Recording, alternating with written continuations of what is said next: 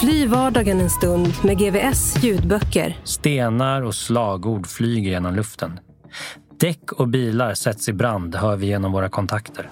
Men det här är ju han. Cesar klappade Arturo på axeln. Vem han? Grinige byggaren från tv. Lyssna gratis på GVS ljudböcker. Finns hos Acast eller där du hittar dina poddar.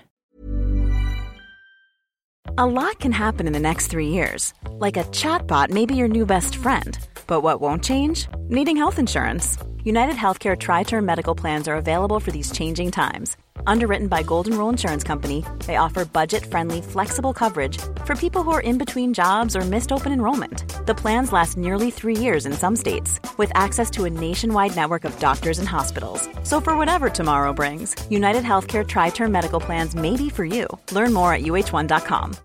Millions of people have lost weight with personalized plans from Noom, like Evan, who can't stand salads and still lost 50 pounds. Salads, generally, for most people, are the easy button, right? For me, that wasn't an option. I never really was a salad guy. That's just not who I am. But Noom worked for me. Get your personalized plan today at Noom.com. Real Noom user compensated to provide their story. In four weeks, the typical Noom user can expect to lose one to two pounds per week. Individual results may vary. I'm Sandra, and I'm just the professional your small business was looking for. But you didn't hire me because you didn't use LinkedIn jobs. LinkedIn has professionals you can't find anywhere else, including those who aren't actively looking for a new job but might be open to the perfect role, like me.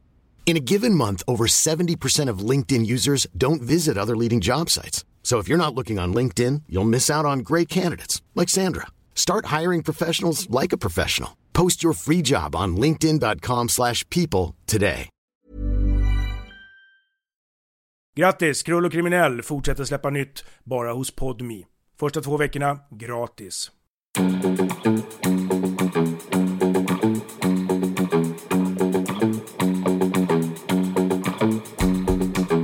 Volkan hade 40 000 kronor kvar när han kom till Helsingfors. De pengarna gick åt direkt. Ingenting hade förändrats. Ska vi inte ta det lugnt med festandet? frågade jag. Låt oss festa. Vem vet, om två veckor kan vi vara döda eller sitta på livstid, sa Volkan.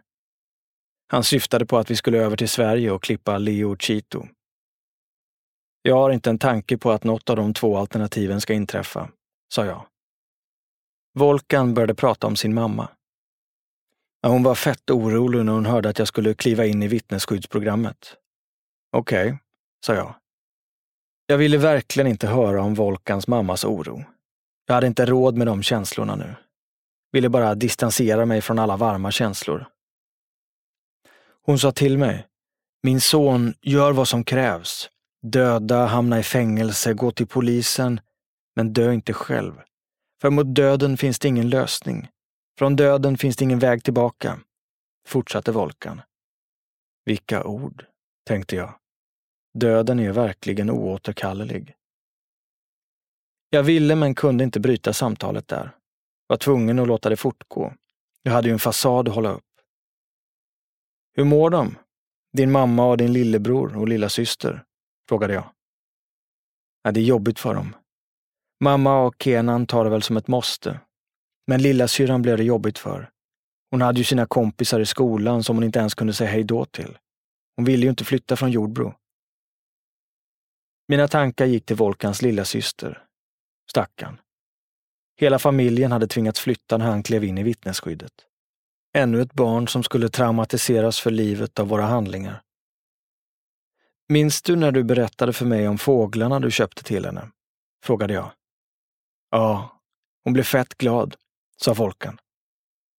Hans lilla syster hade önskat sig fåglar, så Volkan hade gått och köpt en fågelbur, två undulater och allt som hör till. Sen hade han ställt den i trappen utanför lägenhetsdörren, plingat på och gömt sig i trapphuset. Hans lilla syster hade öppnat och förstått att fåglarna var till henne. Hon hade blivit utom sig av lycka. Minnet kändes som en kniv i mitt hjärta. Vad fan höll jag på med? Varför satt jag i den här situationen? Ångesten kändes som att den skulle svälja mig hel. Men det är lugnt.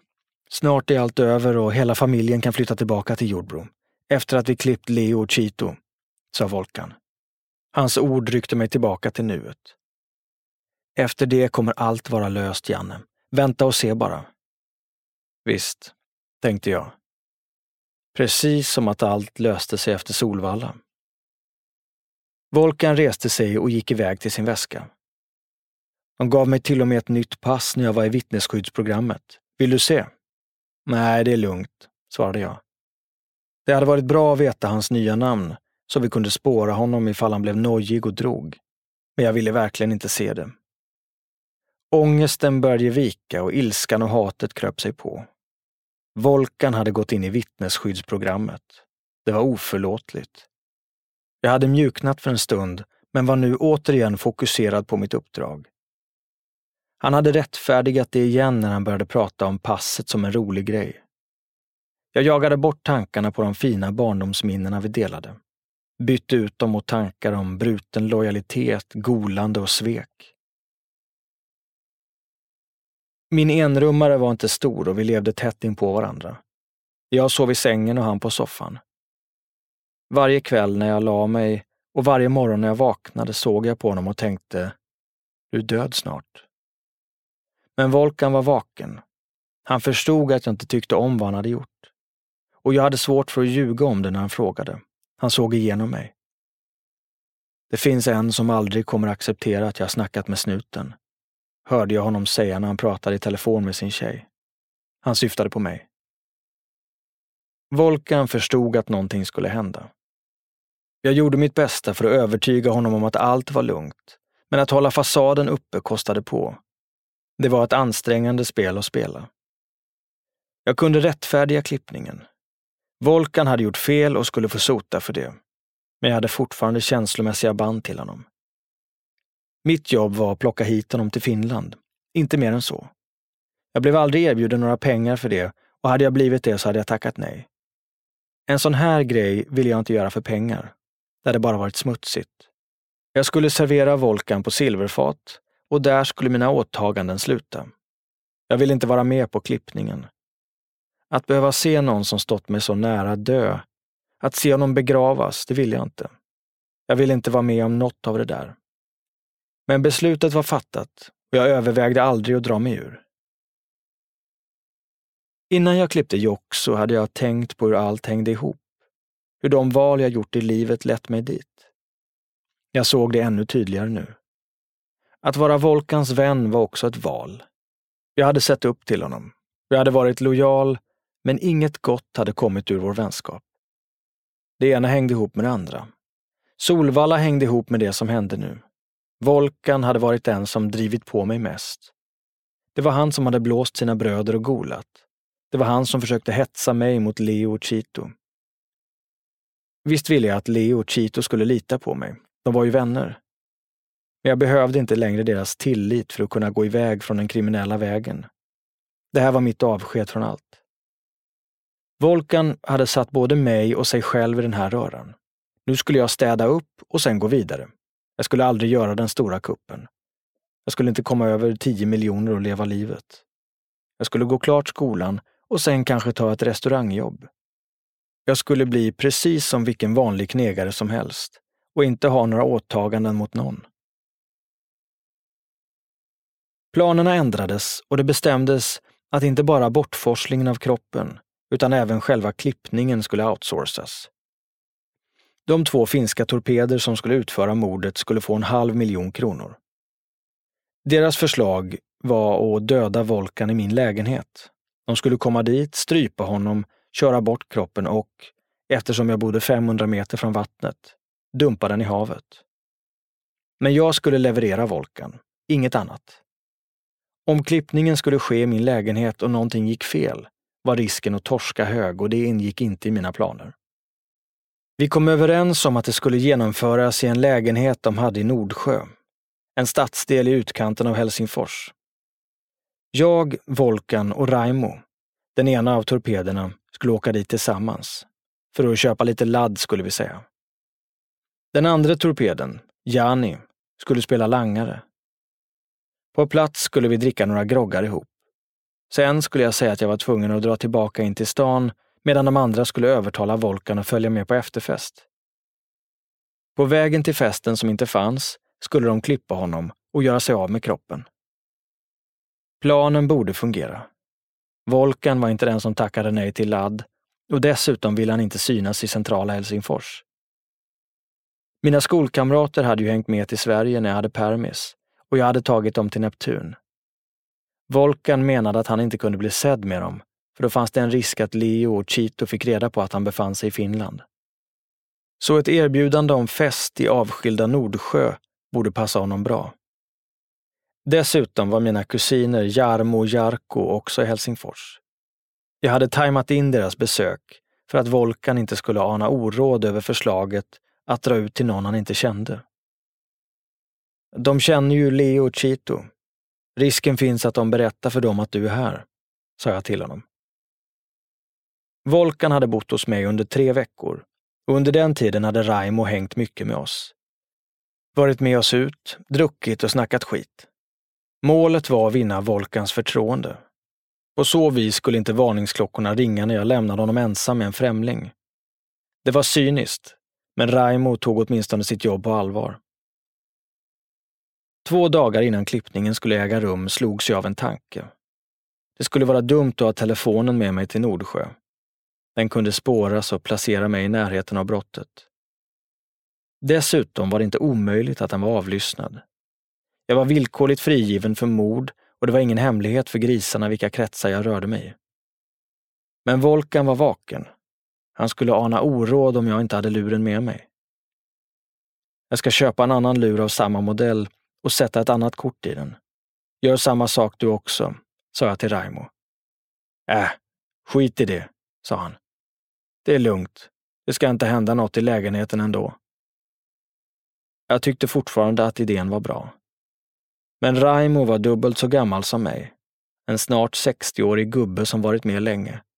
Och jag bestämde mig för att lita på hans erfarenhet. Om han sa att det inte var någon fara, så var det väl inte det. Han vill ju torska lika lite som jag. Oktoberhimlen hängde tung över Helsingfors. Det duggregnade och blåste kallt från havet. Fyra månader hade hunnit gå sedan jag muckade. Ett år och tre månader hade förflutit sedan Arlandarånet. Fukten från luften trängde in genom kläderna när jag gick från skolan. Det här skulle bli första dagen i mitt nya liv och den sista dagen i Volkans. Det var fredag och både klasskamraterna och kusinerna ville festa. Det var därför vi hade planerat klippningen till en helg. Att synas ute med dem skulle ge mig ett bra alibi. Hemma i lägenheten satt Volkan och Raimo. Lite senare skulle jag ansluta till dem på restaurang Sossis och sen följa med ut till Nordsjö. Jag ska förbi en annan nattklubb och morsa på några polare. Jag är tillbaka om en stund, sa jag till klasskamraterna. Tanken var att det skulle se naturligt ut om jag bara gjorde en snabb avstickare. För mig skulle allt vara annorlunda när jag kom tillbaka, men de skulle aldrig misstänka något. Visst, sa klasskamraterna. Vi ses snart. Raimo körde. Själv hade jag knappt varit i Nordsjö förut och visste inte vart vi skulle. Jag snackade i telefon under bilresan. Plötsligt lutade sig Volkan närmare. Kolla, där är köpcentret Östra Helsingfors, sa han onödigt högt. Det var en säkerhetsåtgärd. Han trodde att min telefon var avlyssnad och om det skulle hända honom någonting skulle snutarna kunna lyssna av banden och spåra hans rörelser. Han var så hela tiden, alltid vaken. Det var en form av paranoia som hörde till det här jävla kriminella livet. Men i det här fallet var paranoian befogad. Jani öppnade dörren och bjöd in oss. Vi hade träffats två, tre gånger innan. Han var en tung kriminell. Drygt 30 år och misstänkt för en tidigare klippning där kroppen aldrig hittats. Men där hade han bara dömts för misshandel sedan en annan snubbe tagit på sig mordet. Han var en krallig jävel, stor som ett hus och helt klart kapabel att slänga ner de flesta på backen. Lägenheten var en stor tvåa eller liten trea i ett vanligt bostadshus. Det syntes att han var inredd för att festa i, snarare än att bo i. Vi la upp några linor på Janis köksbord och laddade lite. Drack några groggar. Volkan verkade stressad och irriterad. När ska vi åka tillbaka in till stan? Frågade han och gick på toaletten. Jag hann inte svara innan telefonen ringde. Klasskompisarna. De hade inte hunnit iväg till restaurangen ännu och frågade om jag kunde fixa in dem. Det är lugnt. Hälsa dörrvakten från mig så släpper han in er. Sa jag samtidigt som jag försökte signalera till Raimo att jag skulle röra mig därifrån. Klasskamraterna och kusinerna var ju mitt alibi och jag ville inte vara borta för länge. Men Jani visade inget tecken på att förstå att jag ville iväg. Istället tecknade han att jag skulle kolla på något och började plocka fram någon slags ampuller med en nål i ena änden.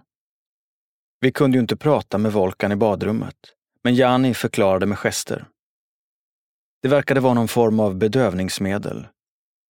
Han skulle sätta en av dem i halsen på Volkan som skulle slockna. Vad fan är det här? tänkte jag. Varför visar han mig? Jag skulle ju inte ens vara med när klippningen ägde rum. Men han fortsatte att plocka fram grejer. Ampullerna, buntbandet, baseballträ. Det gick upp för mig vad som var på väg att hända. Rummet kändes som att det plötsligt blev flera grader kallare. Helvete! De tänker knocka honom nu.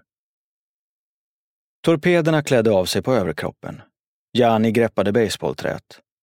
Telefonen ringde igen. Jag gick ut på balkongen. Om luren är avlyssnad ska mordet åtminstone inte höras live i bakgrunden. Klasskompisarna var på festhumör och fortsatte tjata om att jag skulle komma. Det är lugnt, jag är snart där. Men snälla, ring inte mer, sa jag och försökte låta så normal som möjligt. Jag hörde hur Volkan öppnade badrumsdörren. Det fanns ingen tid. Ingen tid att tänka. Ingen tid att avblåsa allt. Två laddade torpeder var inställda på att döda och deras offer närmade sig. Inifrån lägenheten lät Volkan både bestört och förvånad. Vad fan är det här? Vad händer? Nästa ljud var en dov duns. Ljudet av ett baseballträ som träffade ett bakhuvud. Jag hörde Volkan skrika. Janne! Janne! Det fanns ingen ilska i rösten längre. Bara desperation. Jävla skit. Volkan hade gjort fel. Men jag vill inte se honom dö. Det var därför jag bara åtagit mig att locka dit honom. Det var därför jag hela tiden var tydlig med att jag inte ville vara med när han klipptes eller begravdes. Det var annorlunda när jag klippte Joxo. Jag hade aldrig känt honom. Det här var en bror. Och han skrek mitt namn i panik. Volkan sprattlade på vardagsrumsgolvet och tjöt som en galning. Raimo tog tag i hans ben och höll ner honom. Jani hade händerna runt Volkans hals. När jag kom in från balkongen bad han mig ge honom skartkabeln från tvn. Jag ryckte loss den och räckte över. Min sista gest i Volkans liv. Jag stod bredvid, förlamad. Dö då, var det enda jag kunde tänka. Dö någon jävla gång då. Dödsryckningarna blev färre. Till slut var det över. Volkan låg stilla med blodsprängda ögonvitor. Min bror var död. Jani släppte skartkabeln. Greppet om halsen lossnade och luften i lungorna pressade ett sista väsande andetag ur den livlösa kroppen. Som ett eko av livet som redan var borta. Jag kommer aldrig glömma det ljudet.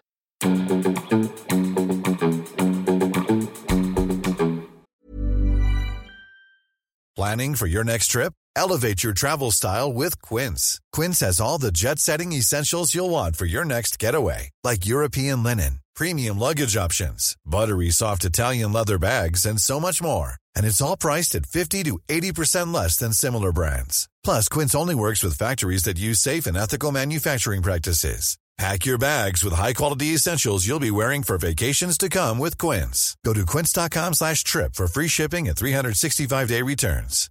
How would you like to look five years younger? In a clinical study, people that had volume added with Juvederm Voluma XC in the cheeks perceived themselves as looking five years younger at six months after treatment. Look younger, feel like you. Add volume for lift and contour in the cheeks with Juvederm Voluma XC. Reverse signs of aging by adding volume to smooth laugh lines with Juvederm Volure XC. For important safety information and to find a licensed specialist, visit juvederm.com. That's J U V E D E R M.com. Not for people with severe allergic reactions, allergies to lidocaine, or the proteins used in Juvederm. Common side effects include injection site redness, swelling, pain, tenderness, firmness, lumps, bumps, bruising, discoloration, or itching. There's a risk of unintentional injection into a blood vessel, which can cause vision abnormalities, blindness, stroke, temporary scabs, or scarring. Talk to a licensed specialist to find out if it's right for you. Burrow is a furniture company known for timeless design and thoughtful construction and free shipping, and that extends to their outdoor collection. Their outdoor furniture is built to withstand the elements, featuring rust-proof stainless steel hardware, weather-ready teak, and quick-dry foam cushions. For Memorial Day, get 15% off your Burrow purchase at burrow.com slash ACAST and up to 25% off outdoor.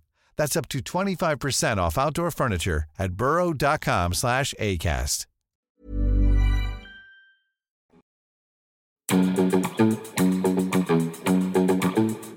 Del 3. Vägen tillbaka. Det här är knas, tänkte jag. Volkan hade skrikit som en galning. Tänk om grannarna hört. Torpederna förlorade ingen tid. De hade fått rådet att bunta ihop honom fort innan kroppen hann stelna. Huvudet blödde fortfarande kraftigt så de virade en handduk runt. Sen la de kroppen i en stor blå tygväska som de släpade in på toaletten. Jag kollade mig omkring i lägenheten. Den var full av spår. Volkan hade fått ett baseballträ i skallen och sen blivit strypt. Det måste finnas DNA överallt. Det hade blivit ett missförstånd. Jani hade inte vetat om att jag skulle iväg. Jag skulle ju bara leverera Volkan och vi hade aldrig gått igenom planen tillsammans. Men jag bestämde mig för att inte göra någon grej av det. Det var över nu och ingenting skulle bli bättre av att vi började bråka om vad som gått fel. Det hade blivit för sent att dra ut med klasskamraterna och kusinerna. Dessutom var jag inte det minsta lockad av tanken att gå på klubb. Raimo och Jani gjorde sig redo att ge sig iväg och begrava kroppen. Själv drog jag hem och gick och la mig. Kvällen hade varit ansträngande och jag var helt slut. Nu är det i alla fall klart, tänkte jag och somnade. Nästa morgon gick jag ut på balkongen för att röka en cigarett. Det var då det slog mig ordentligt för första gången. Volkan är död. Paniken kröp sig på. Det var över nu. Jag var klar med uppdraget. Denna del av mitt liv var över. Det var inte något slut som gick att skyffla under mattan. Ingen flykt från problemen. Det här tog hårt. Volkan hade litat på mig när jag hämtat honom från Sverige. Han hade litat på mig under större delen av sin tid i Finland. Nu hade jag svikit honom på värsta tänkbara sätt. Jag hade lockat honom i döden och som hans mamma hade sagt, från döden finns ingen återvändo. Jag hade svikit hela hans familj. De hade trott att han var i säkerhet hos mig. De hade varit oroliga för att någonting skulle hända men hade nog aldrig trott att det var jag som skulle leda deras son, bror, släkting till bödlarna. Jag kände mig rutten över det lidande jag orsakat dem. Än en gång var jag tvungen att stålsätta mig. Jag rättfärdigade mina handlingar med att Volkan gjort ett medvetet val. Han hade vetat att han bröt mot den kriminella världens allra viktigaste koder. Han hade gjort saker man bara inte gör. Och dessutom hade han inte betett sig korrekt mot mig heller. Nu var det bara att gå vidare. Hur mycket jag än åkte berg och dalbana i mina känslor så var det bara att bita ihop. Jag hade varit med om de här panikkänslorna förut. Det var bara att kämpa sig igenom dem. Fyra dagar efter klippningen reste jag över till Sverige. Raimo åkte också över med en annan färja. Det var dags att meddela Leo att det var gjort och på grund av risken för avlyssning kunde sånt inte tas över telefon. Volkan hade massor av kläder hos mig. Jag måste göra mig av med hälften av dem, tänkte jag. Om snuten kom och ställde frågor var min plan att säga att han hade rest bort och att jag inte hört av honom. Då var det bäst att inte ha hela hans garderob hemma i lägenheten. När färjan kom till Sverige blev jag stoppad i tullen. Jag hade packat kläderna i bilen och självklart började tullaren kolla igenom dem. Hon plockade upp ett par dojor ur väskan. Jävla skit. De kommer kolla storleken, tänkte jag. Volkan var tre storlekar större än mig och hade haft ett par feta Nike Air Max med stötdämpning i hälen. Det var säkert därför hon kollade. Det såg ut som ett bra utrymme att gömma någonting i. Men den första tanken som passerade genom min skalle var att de skulle se att skorna inte var mina. Hade de redan span på mig för mordet? Jag höll minen. Tullaren slängde in skorna i bilen igen. När jag kom fram lämnade jag över två fulla väskor kläder till en kille som åkte iväg och eldade upp dem. Chitos kusins dotter fyllde ett år under mitt besök. Det är en viktig händelse för sydamerikanska familjer och de hade hyrt en stor festlokal i Haninge. Stället var fullt av gamla vänner. Många av dem hade jag inte sett på flera år.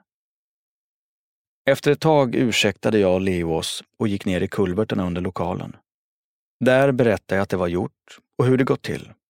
Han var glad att det var över, men hälften av glädjen kom sig säkert av lättnad. Vi gick upp och firade. Det kändes lite sjukt. Medan Chitos familj firade en födelsedag firade vi klippningen på Volkan. Medan de firade livet firade vi döden. Efter en knapp vecka i Sverige var det dags att åka tillbaka till Finland.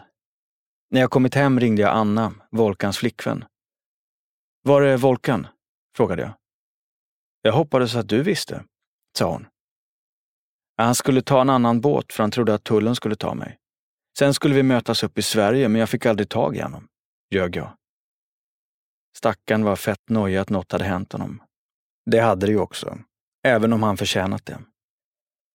Vi pratade i telefon tre, fyra gånger. Hon hade kontakt med poliserna som stått för Volkans vittnesskydd. Jag erbjöd mig att prata med dem. Det är bara att säga åt dem att ringa mig om det är något. De ringde aldrig. Det här ska nog ordna sig ändå, tänkte jag. Två månader senare ringde snuten. Hej! Vi letar efter en försvunnen kille som heter Volkan Unsal. Du sågs med honom sist. Kan du komma in på förhör?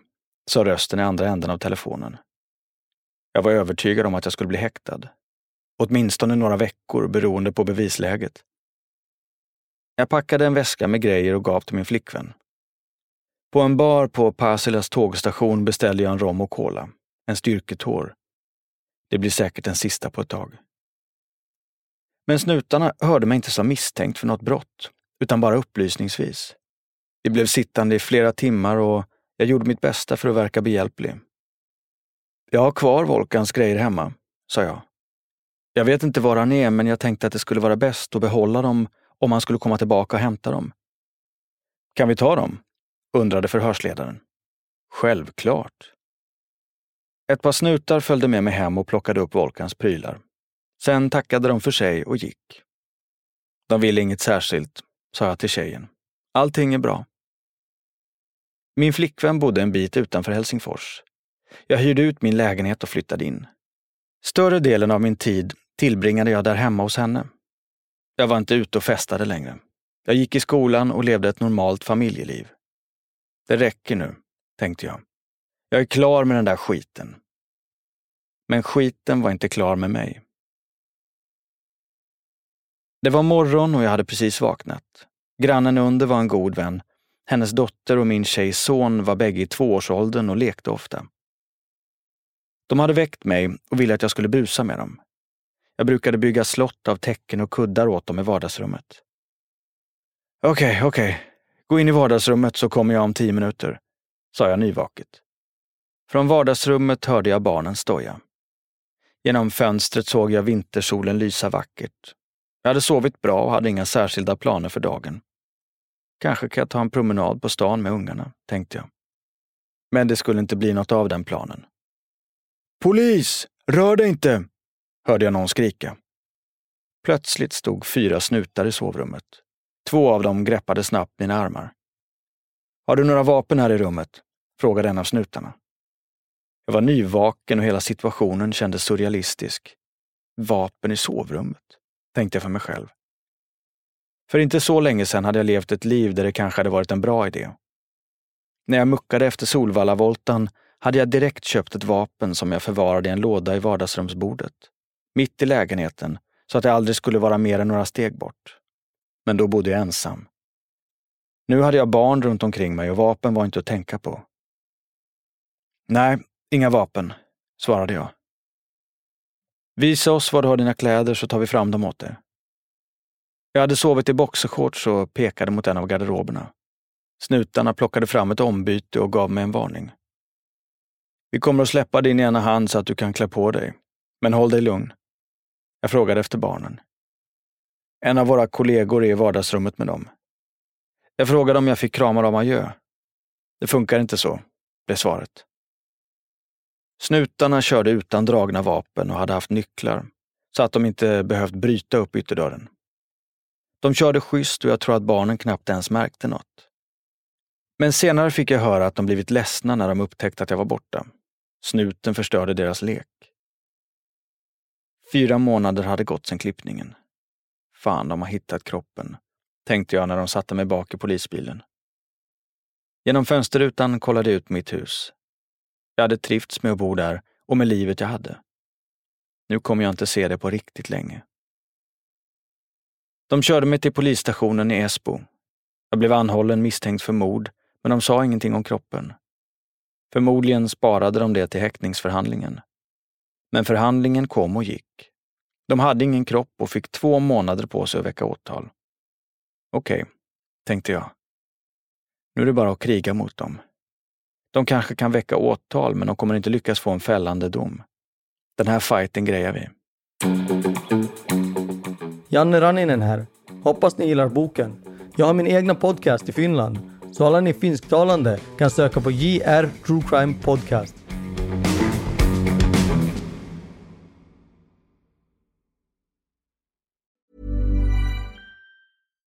Here's a cool fact. A crocodile can't stick out its tongue. Another cool fact, you can get short-term health insurance for a month or just under a year in some states. United Healthcare short term insurance plans are designed for people who are between jobs, coming off their parents' plan, or turning a side hustle into a full time gig. Underwritten by Golden Rule Insurance Company, they offer flexible, budget friendly coverage with access to a nationwide network of doctors and hospitals. Get more cool facts about United Healthcare short term plans at uh1.com. Even on a budget, quality is non negotiable. That's why Quince is the place to score high end essentials at 50 to 80% less than similar brands. Get your hands on buttery soft cashmere sweaters from just 60 bucks, Italian leather jackets, and so much more. And the best part about Quince, they exclusively partner with factories committed to safe, ethical, and responsible manufacturing. Elevate your style without the elevated price tag with Quince. Go to quince.com slash upgrade for free shipping and 365-day returns. When you need mealtime inspiration, it's worth shopping Kroger, where you'll find over 30,000 mouthwatering choices that excite your inner foodie. And no matter what tasty choice you make, you'll enjoy our everyday low prices, plus extra ways to save, like digital coupons worth over $600 each week. You can also save up to $1 off per gallon at the pump with fuel points. More savings and more inspiring flavors make shopping Kroger worth it every time. Kroger, fresh for everyone. Fuel restrictions apply. Fly vardagen en stund med GVS ljudböcker. Stenar och slagord flyger genom luften. Däck och bilar sätts i brand hör vi genom våra kontakter. Men det här är ju han. Cesar klappade Arturo på axeln. Vem han? Grinige byggaren från tv. Lyssna gratis på GVS ljudböcker. Finns hos Acast eller där du hittar dina poddar.